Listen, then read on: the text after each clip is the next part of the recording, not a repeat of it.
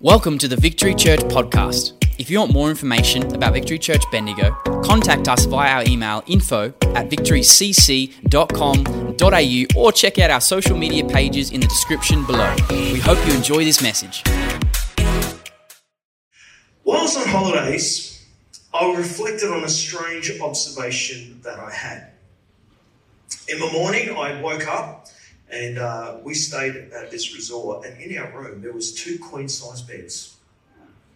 And Jenny and I are that age where, you know what, it's nice to have your own bed. I am six foot three, a bit gangly, and we have a king bed at home. Who has a king bed at home? Do you know what it's like to go back to a queen?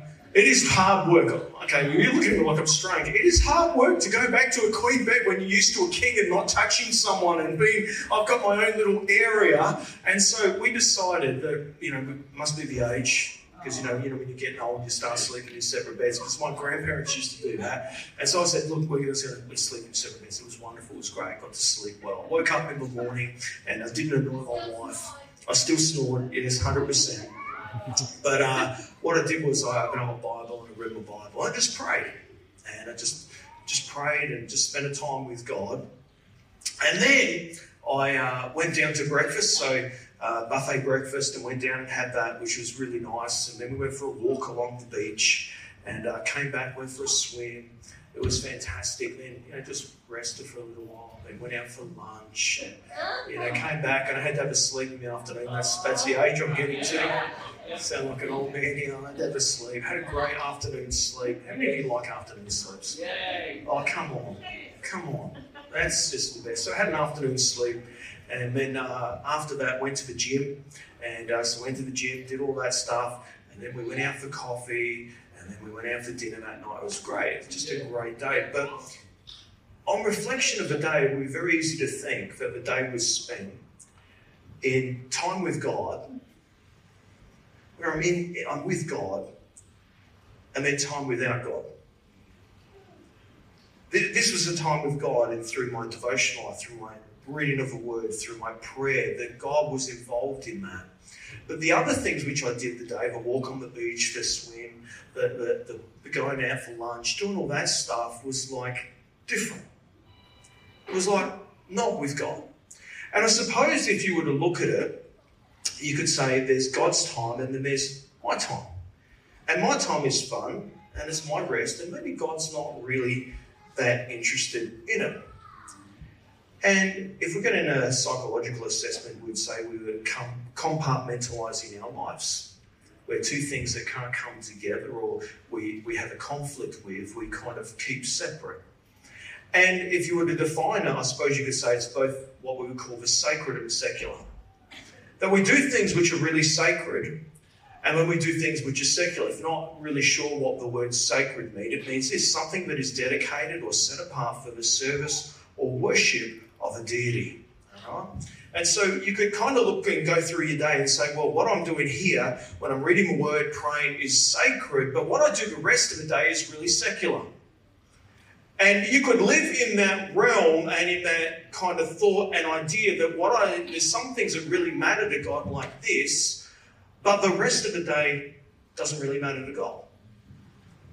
And I suppose as I was going through, I started to think about the things you could say you might think are sacred. Praying is sacred. Eating breakfast would be secular. Reading His Word is sacred. Walking the beach is secular. And it could be very easy to surmise that some things are sacred or spiritual and really matter to God, and that other things are secular and by implication don't really matter to God.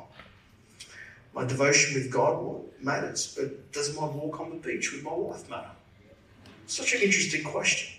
The Bible does distinguish between both secular and sacred. Uh, the Bible speaks about those who are set apart. In other words, those who are sanctified for a purpose. The very word church uh, is ecclesia, uh, and it means a called out assembly.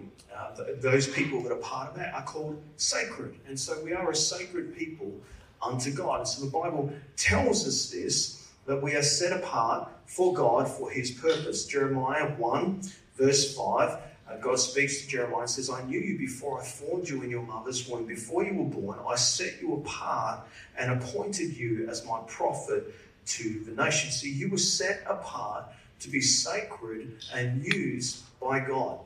Whoever you are in this room, if you're a believer, you are set apart to be used by God. All of you. Because it's easy to think, and you go, yeah, yeah, yeah, I'm set apart for God when I do this. When I read the word, when I pray, that's the part that's set apart from God. But the, actually the reality is all of you, every part of you, everything that you are has been set apart to be sacred before God.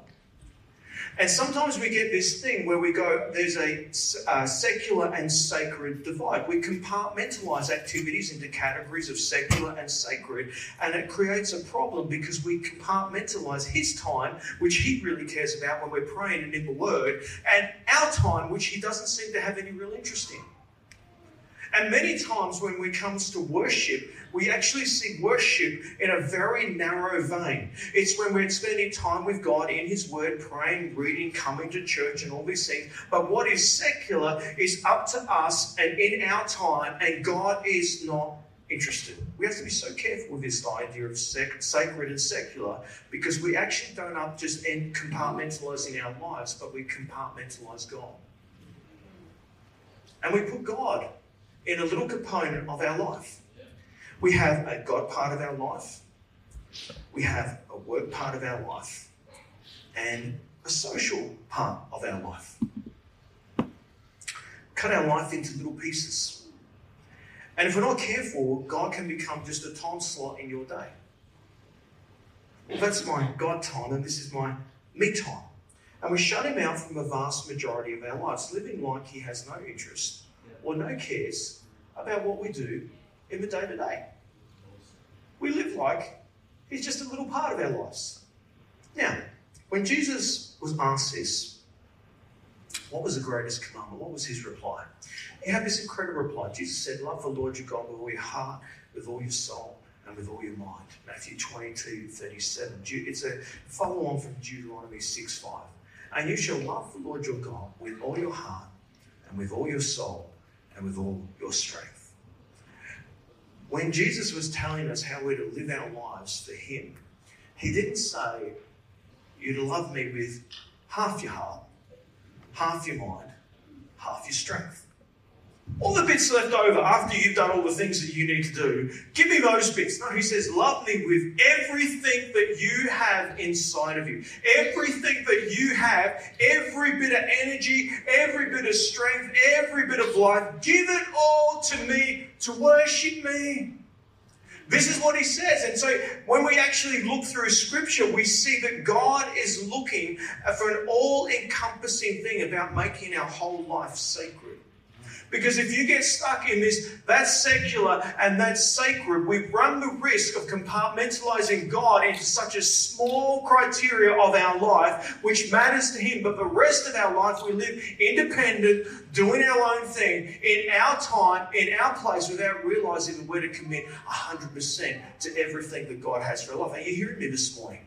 Are you hearing me this morning? God wants one hundred percent of you. He's not interested in ninety percent, fifty percent, twenty percent, ten percent. He wants one hundred percent commitment. And I'll say this to you, unless you give him one hundred percent commitment, you will never get the best of what he has to give you.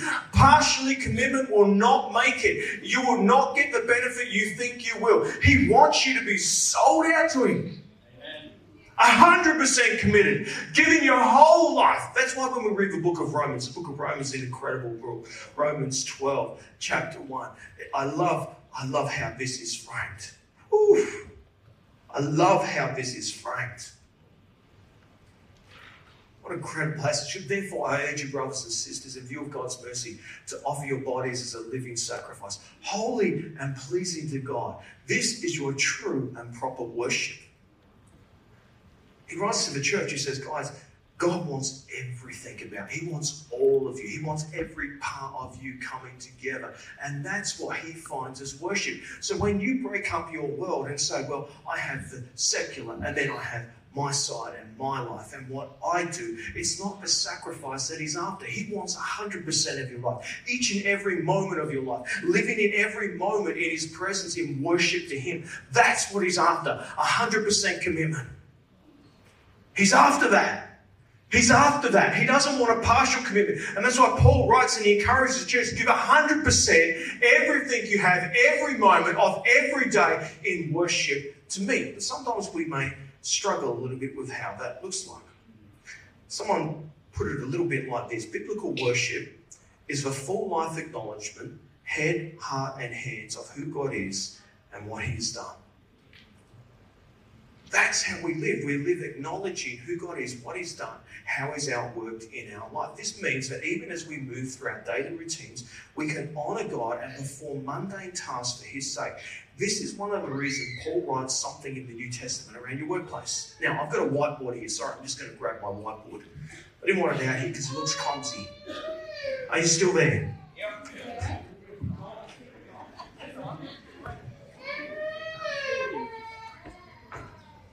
Sorry, that's going to block some people's ears, so I didn't want to add. Okay, the average Australian, how many hours a week does the average Australian work?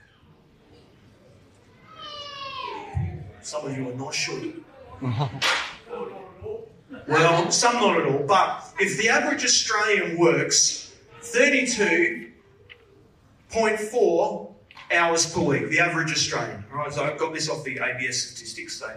thirty-two point four hours a week you're going to spend in a workplace somewhere working, doing what you do. Okay, as a Christian in your devotional life, let's just look at this really quickly. Okay, you wake up every morning and you spend an hour with God. Yes? Which one's it? Okay, so if we do that seven days a week, because you're so deeply spiritual people, spending an hour with Jesus. Okay, so we're going to give you a credit for seven hours. Okay, I'll give you a credit. And then let's just suppose that you turn up at church, we'll give you two hours for that. Yes? All right. And then what we'll do is, why don't we add in, you know, you turn up for something midweek. I'll give you three hours credit. Okay. So if we look at this map, we're going to do some quick maths. All right, is everyone ready? What's seven plus two? Sorry? Nine? Good, good. Plus three? Okay, so if we added this up, in our devotional life and a commitment to God, it could look like we're going to spend twelve hours in doing this, reading his word, praying, coming to church, doing all this, but the vast majority of our time, I would suggest, is actually going to be spent in a workplace. Do we all understand maths? The vast majority of what you do is going to be here, not here.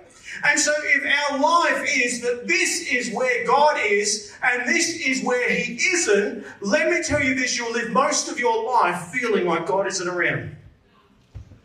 This is why when it comes to this, we have to understand Paul writes to the uh, Colossian church, he says this, whatever you do, work at it with all your heart as working for the Lord, not for human masters, since you know that you will receive an inheritance from the Lord as a reward. It is the Lord Christ you are serving. He goes on in Ephesians, says this, rendering service with a good will as to the Lord and not to man. He writes and he says, hey, let me tell you something, church. You've got to see that what you do in the everyday counts. The way you act in your workplace counts. The way in which you interact with people, whether it be your boss, whether it be the people that come through the door as customers, it matters to God. It's an act of worship to him. And if you get the principle and understand that he's not contained in this portion here, he's in this portion as well, otherwise you're going to live a life with a very limited God. And he says to the church, church, come on, you need to wake up to the responsibility that you have to worship him. When you worship him by being the best employee that you can be and working hard and showing who Jesus is and what he looks like in someone's life who's transformed, you're worshiping him. That's why you need to be the best employee in your workplace. Not the laziest, not the most gossipy, not the person that's always complaining. You need to be the best representation of Jesus Christ in your workplace. And people will look and go, wow, there's something about that person. I don't know, I don't know much about it, but there's something about them. Hey, when customers walk through the door, you've got to treat them as Jesus does, cherishing them, who you're called to serve them, and this should invigorate the way in which you work around them. Uh, what are you here for? Don't know why. to serve this guy. This guy's a problem. Or you can have the attitude that's an act of worship. I'm going to serve this person. I'm going to get in their world. I'm going to help them the best they can. And I'm going to brighten their day. And I'm going to be cheerful. And I'm going to do this with a grateful heart. And I'm not going to complain and whinge when they've been a little bit difficult. I'm going to make a difference. It's like Paul writes and he says, hey, you can live in one or two realms where you can find God to a portion of your life and you miss the majority of it. Or you can make a choice and a decision to say, no, I choose to worship God with my whole life, with every day, with every moment, with every interaction, with every person I meet. I choose to worship God. I wonder how far Paul takes it. Second Thessalonians three. I love this. It says this, for when we were with you, we gave you this rule, the one who is unwilling to work shall not eat. We hear that some among you are idle and disruptive. They are busy. They are busybodies. Hmm. Such people we command and urge you in the name of the Lord Jesus Christ to settle down and earn the food they eat. And as for you, brothers and sisters, never tire of doing what is good. He's writing to the church because some people had this thing that Jesus is coming back and we're going to be deeply spiritual. And we're going to be deeply spiritual by just not working and, and doing the Lord's work. And he says, no, no, get off your backside and start working. Because your working is just as spiritual and sacred before God as if you want to do the two. See, it's just as spiritual and sacred. He says, hey, this is why he does this rule. He says, hey, if you're not going to work, don't eat. Yep. Get back to work. Do something. In it, God is glorified. Don't forget that Jesus was a carpenter. And the first thing we see is that this is my son in whom I'm well pleased. All he had done is work. It's easy to spend a life compartmentalizing where God fits. We carry God into the places, but we do carry God into the places we work, shop, eat, spend time at. No longer should we separate our church and our spiritual world with everything else, but we welcome God's presence into every aspect of our lives. That wherever I am, I carry the presence, the power, the spirit, the anointing, and a spirit of worship to God. And everything that I do, I'm going to make the secular sacred. Why? Because God makes people sacred, not objects or things. He makes people sacred. And where you are and you take that and you have a heart to worship God, it will make the secular sacred and people will look on and see a difference. This is how far he takes it, First Corinthians ten thirty-one. So whether you eat or drink or whatever you do, do it all for the glory of God. Whatever you do, and do it for the glory of God. He's talking about eating and drinking. He's saying even in your eating and drinking, you can bring glory to God. This is just crazy. Now he's talking about food that was being sacrificed to idols in the marketplace and, and how that was affecting people. But he says, whatever you do in life, you can do it to bring glory to God. Whatever you are doing, whatever situation you find yourself in, you can do it to God's glory. Sacred means set apart for worship, and you worship him every day through what you do. I got a photo of me worshiping. I'm going to put it up here. This is me worshiping. You might say that doesn't look like a very worshipful photo, does it? Tell you what, this is what I'm worshiping. Why? Because I was on holidays with my wife and I was thankful to God that I had the opportunity to go on a holiday and I was full of gratefulness to God. God, it's so nice to be here in the sun because I like the sun. I don't like this winter. I love the sun and I love it and it's awesome. And I was walking along the beach with my wife, strengthening my covenant of marriage, going, this is cool that we get to spend time together and we love one another and we like one another and it's awesome and it's fantastic. You can carry wherever you go, making the things that's being mundane, very sacred, with a heart of thankfulness and joy and thankfulness to God. Doesn't matter what you are doing, you can carry that spirit to make whatever is secular sacred before God. Do you know it's Father's Day today? Do you know what we're aware about? You're all aware about Father's Day? I'm glad you're aware of it, just making sure. You're probably going to go out for lunch. We're going out for lunch today. And when we go out for lunch today, you have an opportunity to worship God.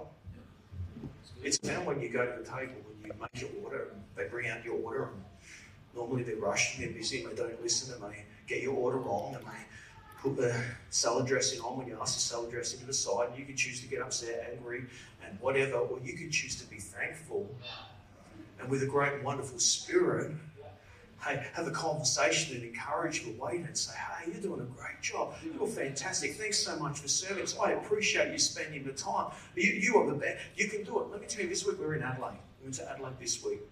And uh, we were there and we went out for lunch. And there was a girl serving us at the table, a young girl. young girl. And as she was serving us, we got talking, and at the end of the meal, we said, thank you so much. And we just started talking. She said, you know, I've got a problem, a neurological problem, serious neurological problem. Do you know what opened the door was our thankfulness? Yeah. We were just thankful. And, and, and we started having a deep conversation. Good days, Pastor Nick will be able to go back there and see her and minister to her. But she said, can you pray for me? Wow. And it all came out of just being thankful. Because we live every moment where we can bring the sacred, we can bring the sacred into the secular. It was just a restaurant, it was just a meal, but we actually, through a heart of thankfulness and gratefulness to God, open up an opportunity for the kingdom. Do you know, James one twenty-seven says this, religion, now that word religion can be translated worship, that God our Father accepts as pure and faultless as this, to look after orphans and widows in their distress and to keep oneself from being polluted by the world. Your worship can be as simple as looking after other people. That can be your worship to God, looking after, putting other people first, loving on people. And to stop yourself from being polluted by the world is an act of worship. When you see things, you go, oh, I should not be looking at that. It's an act of worship when you choose to look away and say, hey, I'm not getting involved in that. I don't want to see that. I don't want to do that. Hey, this is what worship can look like. It's your whole life. Yeah. See, we can live our lives in a way that brings glory to God. And this is what the whole thing should be. It's down in Matthew five sixteen. I'm going to finish. I'm going to get Joe back real quick. It says this, in the same way, let your good deeds shine out for all to see, so that everyone will praise your heavenly Father. That's what it says. What brings praise to God? It's when they see how we worship and how our worship has a practical element in how we live, and they see our good deeds, and out of that, they begin to what? Praise God. They begin to worship God. They begin to say how good He is. They begin to see what God is actually doing in our lives, because the let me say this, Christians, Jesus has got to be making a difference in our lives. We've got to be different. We've got to be different from the people around us. We've got to bring, not just, we just don't live secular. We just don't do God in the corner. Let me tell you something about this. No one is going to see you doing this. No one. No one's ever walked into my devotional life outside of my family. Maybe a couple other people, but no one sees this. No one. But people see when I step into a restaurant or a coffee shop how I treat people,